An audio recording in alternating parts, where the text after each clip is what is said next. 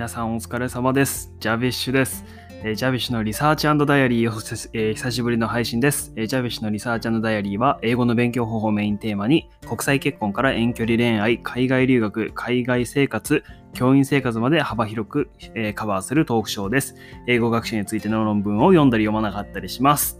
ということなんですが、えー月日は流れて、今日はロンドンのアパートからの配信です。いやー、長かったですね。長かったっていうか、あっという間だったんですけど、あの、前に配信したのもいつだったのかなっていうぐらい、もう10日ぐらいちょっと空いちゃったかもしれませんが、えー無事に、えーロンドンに到着しましたいやー、もう本当に久しぶりに長時間のフライト、えーもう耐えてなんとか、えーイギリス・ロンドンに、えー渡ってきました。今回は、えーまあ、ライフアップデート会ということで、えーまあ、このアパートに、えー、にほどきをして、えー、大体あの生活の基盤も整ってきたので、えーライフアップデートをしたいと思います。いやーもう、まず飛行機がものすごく大変でした。あの、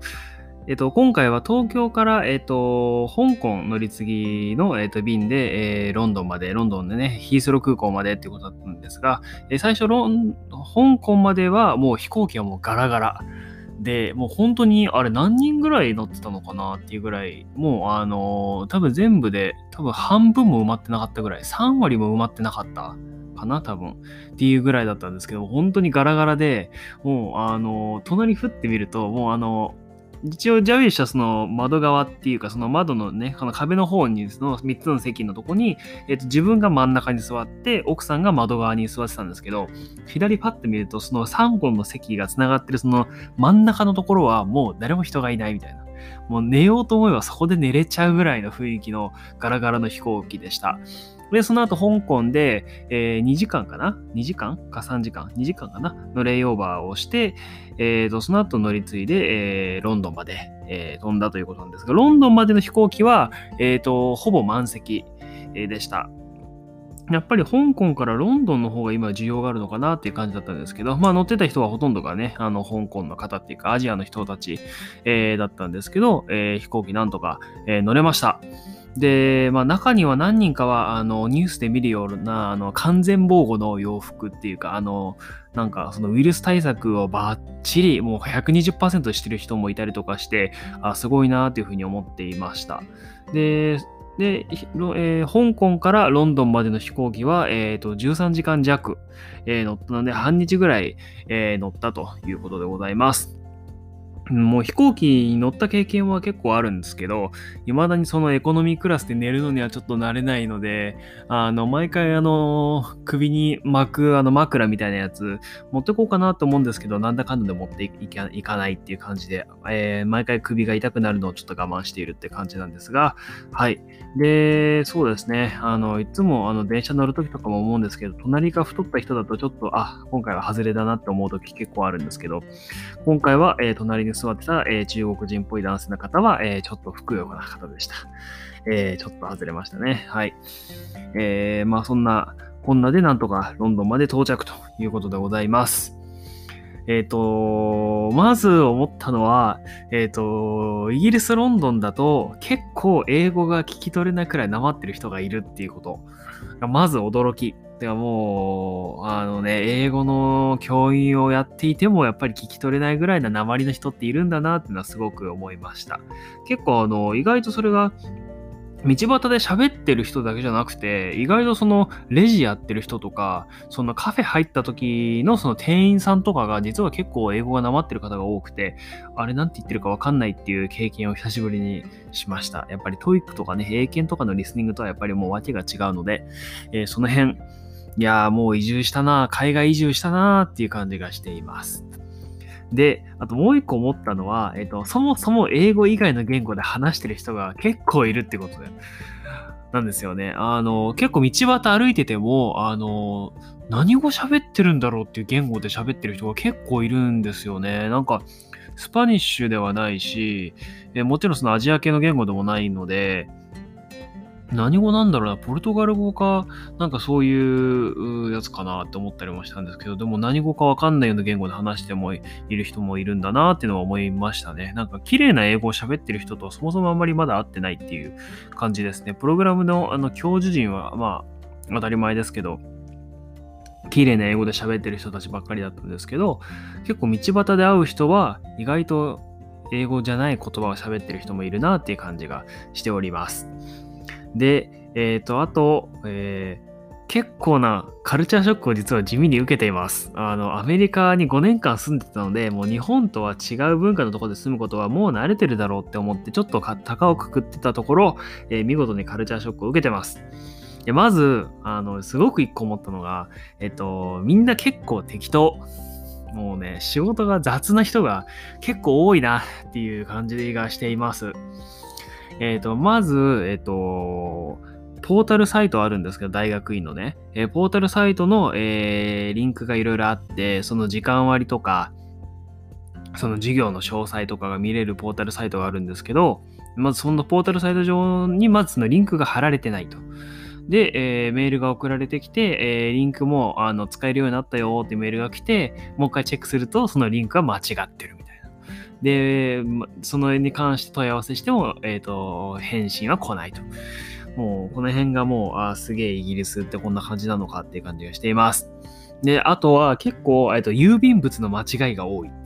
っていうこともありますね。あの、うちのアパートに、えっ、ー、と、今日で何日目だ？今日で4日目？5日目 ?4 日目かな？になると思うんですけど、えっ、ー、と、もうすでに、えっ、ー、と、うちの住所じゃない住所宛ての手紙がもう3枚ぐらい来てる。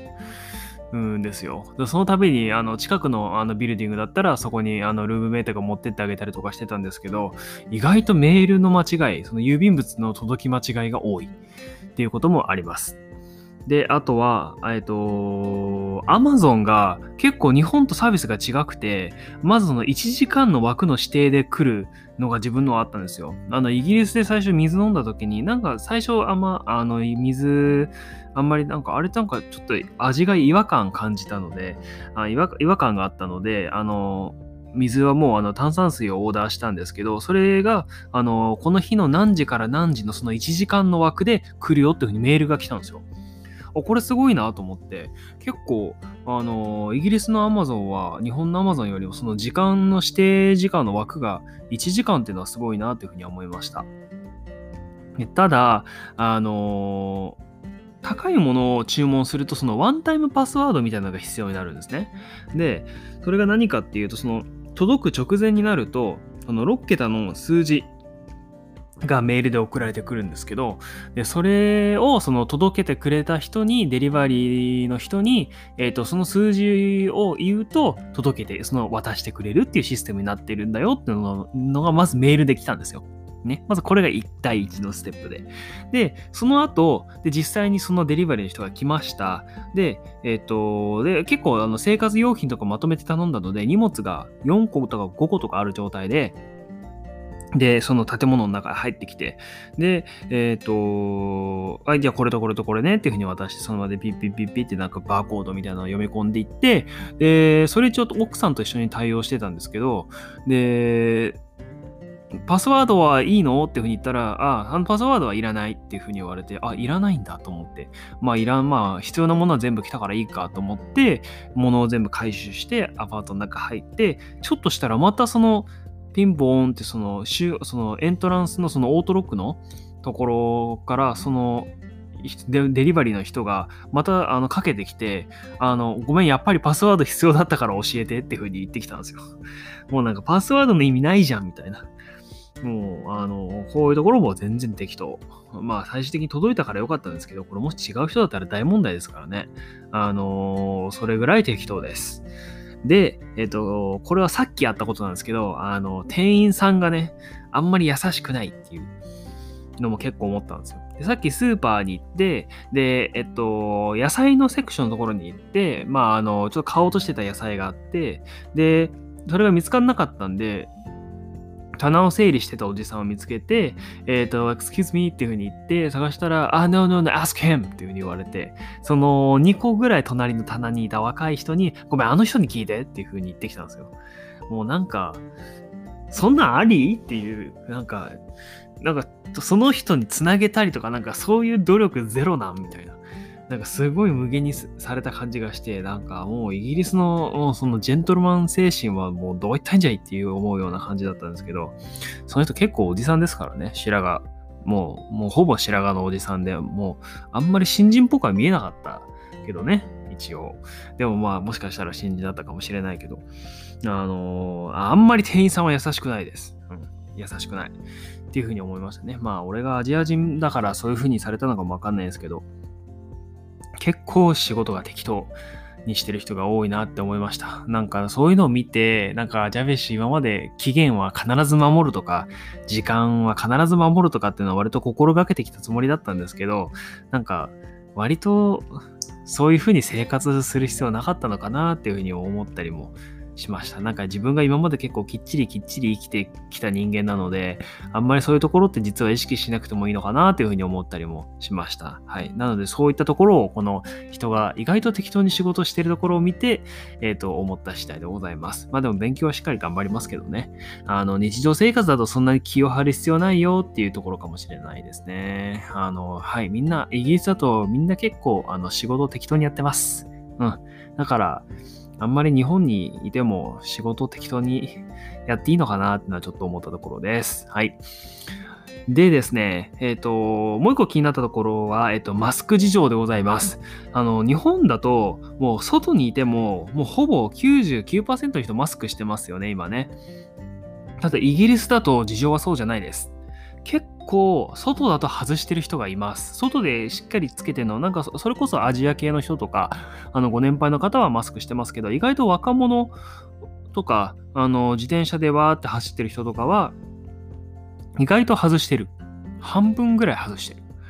で、一回その初日か二日目ぐらいに、あの、外でランチをして、その窓っていうかその通りに面したお店だったので、外を見ながらランチしてたんですけど、見て、人を観察してると結構マスクしてない人多いんですよね。建物内だと、あの、マスクしてないとサービスが受けられないところがほとんどなので、マスクしてる人いるんですけど、あみんなマスクしてるんですけど、外だと意外とマスクしてないっていう感じですよね。あの、イギリスって、あの、コロナの数、1日あたりの新規感染者数は最近増えているので、あの、意外と外してるなーっていうのは印象ですね。まあ、あの、ジャビッシュとね、奥さんはもう常に外だとマスクしてますけど、意外とマスクしてるなっていう印象です。で、えっ、ー、と、イギリスでコロナが流行る原因の一つに、あの、2階建てバスがあるんじゃないかなっていうのは実はすごくこのマスクに関連して思ってて、まずバスに乗っててもあんまりマスクしてないんですよ。これが気になる。あの、換気はしてるんで、あれなんですけど、あのイギリスのバスってものすごくアイドリングストップするんですよ。赤信号とかになるとすぐエンジン切って、そのエンジンが切れると空調も一緒に切れるんですよ。エアコンも一緒に止まる。で、その度にあの換気が止まるから、すごくそれが怖いなっていうのはちょっと思ってますね。ね、あ、そうだ、あとバスで思い出したんですけど、イギリスではバスの中でも電話でガンガン話してる人がいっぱいいます。あの、そんなところも自由だなって思ったりもしています。はい。で、えっ、と、気になったところはそんなところで、あとは、えっ、と、まあ、ここまでね、なんか文句ばっかり言ってるので、えっ、と、いいなと思ったところも、えー、ちょっと喋っていきたいと思うんですが、えー、まあ、さっきのね、Amazon の時間指定のことを話したと思うんですけど、あとは、イギリスの、その、まあ、ロンドンの、交通事情に関して言うと、あの、すごく発達してるなって印象を受けます。地下鉄で、えっと、ロンドンのヒースロー空港から、えっと、まあ、ロンドンの近郊ってか、あの、まあ、ロンドン近くまで来るのに、あれね、どれぐらい時間かかったのかな ?1 時間かかんなかったぐらいかなっていうふうに思います。なんか地下鉄が早く感じたんですよね。なんか日本の地下鉄より。すごくいいなっていうふうに思いました。で、あとバスが、まあこれすごくあのあるあるっていうか、まあイメージの通りかもしれないんですけど、バスがめちゃくちゃ多い。もうそこら中にバスが走ってる。で、結構日本だとその1個のバス停に、まあ2個3個くらいバスがそのバス停を通るってことあると思うんですけど、なんかうちの近くのバス停はなんか7路線とか8路線ぐらいそのバス停が使われてるんですよ。で、夜行バスもあったりするみたいな感じで、全部で10本以上そのバス停にバスが止まるっていうところ結構ザラにあって、街とか歩いてると、で、しかもその1個のバス停のところに、そのバス停めがけてバスが3台ぐらい止まってるみたいなことが結構あるんですよ。だから、なんか、めちゃくちゃバス多い。で、しかもそんなに待たない。で、待っても本当3分とか4分とかそれぐらいしか待たないので、あのー、イギリスがやっぱりバスでその交通事情が成り立ってるっていうのは、なるほどなって感じがしていますね。だからあんまりバイクに乗ってる人は少ない印象です。日本ほどバイクをあんまり見ない。かなっていうふうに思ってますね。自転車は逆に結構見ますね。あの、日本と違ってイギリスはその自転車専用レーンがあって、しかもそこって車が絶対止まらないようになってるんですよ。なんか日本とかで結構その車道を走ってると、なんか路駐してるその運送業者のトラックとかがその道の端っこを塞いでるみたいなこと結構あると思うんですけど、イギリスだとそれがないので、あの、自転車はもう結構ビュンビュン走れるっていう風になっていますね。あここはいいかなというふうに思います。まあ、あの来週からもジャビッシュももう授業始まるんですけど、あのバスで、あのまあ、キャンパスに行くときはバスで、バス1本でね、行けるので、えー、バス使おうかなかなと思ってますけど、あのバスが多いっていうのはすごくいいなと思います。ただ、あの前に、えっと、ヨークに行った時にも結構2階バス、2階建てバス乗ってたんですけど、その時よりもなんかロンドン近郊のバスの方が早いような気がしてるんですよ。あので、しかも2階に座るとバスが速く感じるし、なんかちょっと逆に怖く感じる時もあるんですよね。まだそのバス初心者なんで。あれなんですけど、あのー、ちょっと上に乗ってると酔いそうになる時もあるので、あのー、まあ、2階に行く時と1階に行く時とでちょっとね、あの、使い分けたいと思います。で、あの、さっき言った手すりの件があるので、あの、あんまり2階にガンガン行くわけでもいかないかなと思うんですけど、やっぱ下の階は混んでるので、あの、上に行くんですけど、帰ったらね、手洗いをしっかりしていこうかなというふうには思っています。で、最後にいいところ、ロンドンのいいところは、まあ、イギリスっていうかヨーロッパ全般の話かもしれないんですけど、ジム、ね、あの、スポーツジムの会費がめちゃくちゃ安いっていうこと。これ本当にすごい。あの調べたら、あの、毎月、えっと、スタンダードプランで、えっと、20ポンド。だから、月2000、ん ?20 ポンドだから2600円ぐらい。2700円ぐらいかな。で、毎月使い放題っていう風なところがあって、いや、マジかよと思って。日本で、あの、ジャビッシュはあの、ティップネス使ってましたけど、あれ毎月1万円ぐらいしてたので、それがその4分の1ぐらいで抑えられるっていうのはすごくいいなっていう風に思いました。あの、ちょっとね、あの、今日、明日ぐらいで行こうかなと思うんですけど、あの、で、日本のジムと違うところは、えっと、鍵を自前で用意するっていうところが日本のジムと違うところですね。あの、ウェブサイトとか見てたら、あの、タオルと、えっ、と、南京錠だけ持ってきてね、みたいな風に書いてあるんですよ。だから鍵は自前で用意しないといけない。で、一応その、南京錠はパッドロックっていう風に言うんですけど、そのパッドロックとタオルだけ持ってきてねっていう風に書いてありましたね。ちょっと明日、えー、実際にジム行ってどんな感じかっていうのも、あの、お話ししたいと思います。で、あとは、えー、いいなと思ったのは、えっ、と、SIM カード。あの、これがすごい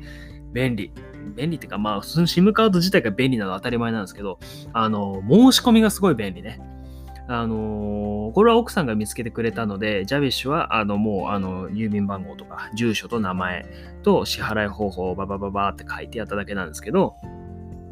あのー、もう本当に簡単。まず書類1枚も書いてない。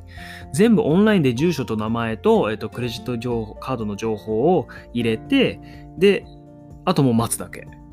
で、2、3日ぐらいしたら、もうその SIM カードが封筒に入って届いて、あとはもう自分の、えっと、カラースマホ、その SIM, SIM, SIM カード抜いてるので、そのスマホに入れるだけでも使い始められちゃうっていう。めちゃくちゃ便利だなと思って、書類書かないのは素晴らしい。で、ハンコももちろんいらない。だからハンコだなしだし、えっ、ー、と、ハンコレスだし、ペーパーレス。で、全部終わるっていうのがもう本当にすごいなと思いました。で、めちゃくちゃ安いからね。えっ、ー、と、30ギガ、月30ギガ。そう、一番下のプランがまず月30ギガなの。そんな使う？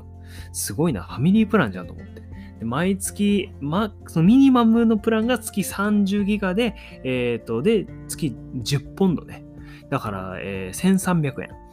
安すぎる。月1300円で30ギガ使い放題ね。えー、もう嘘でしょうと思いましたね。で、その、一応ジャビッシュはその30ギガのプランにしたんですけど、その1個上のプランがもう50ギガ。50ギガで、えっ、ー、と、15ポンドだったかな？確か。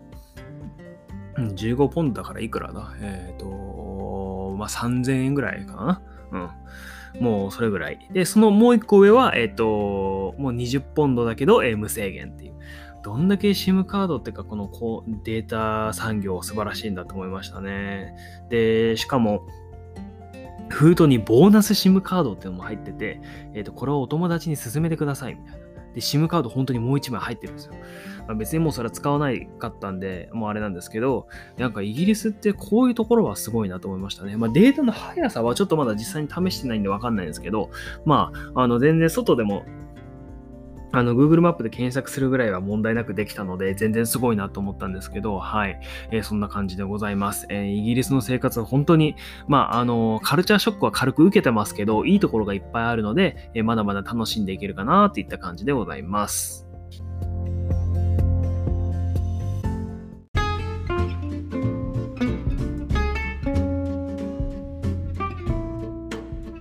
エンディングです。はい。というわけで、えー、今回もなんとかエンディングまで、えー、たどり着きました、えー、ここまで聞いてくださった方、本当にありがとうございます。え次回の配信もぜひお付き合いください。次回もゆったり配信していきます。このポッドキャストではお便りや質問を受付中です。え Twitter や Instagram の DM やアンカーをご利用の方は、アンカーのボイスメッセージからお便りをお寄せください。はい。というわけで、今回は、えー、イギリス生活始まって最初の1週間が、えー、終わりましたので、えー、ライフアップデート、えさせていただきました。いやー、もう、あのやっぱ海外来てよかったなっていうのは正直なところです。カルチャーショックとかいろいろありますが、あの、これはやっぱりね、海外に来ないとあの体験できないことだと思いましたので、えー、記録として、えー、今回ね、ポッドキャストでお話しさせていただきました。えー、授業もいよいよ来週から、えー、始まります。まあ、授業といってもほぼオンラインベースにはなるんですが、えー、しっかり勉強もしていきたいと思います。えそれでは、え次回の配信でお会いいたしましょう。Thank you very much and please keep it up.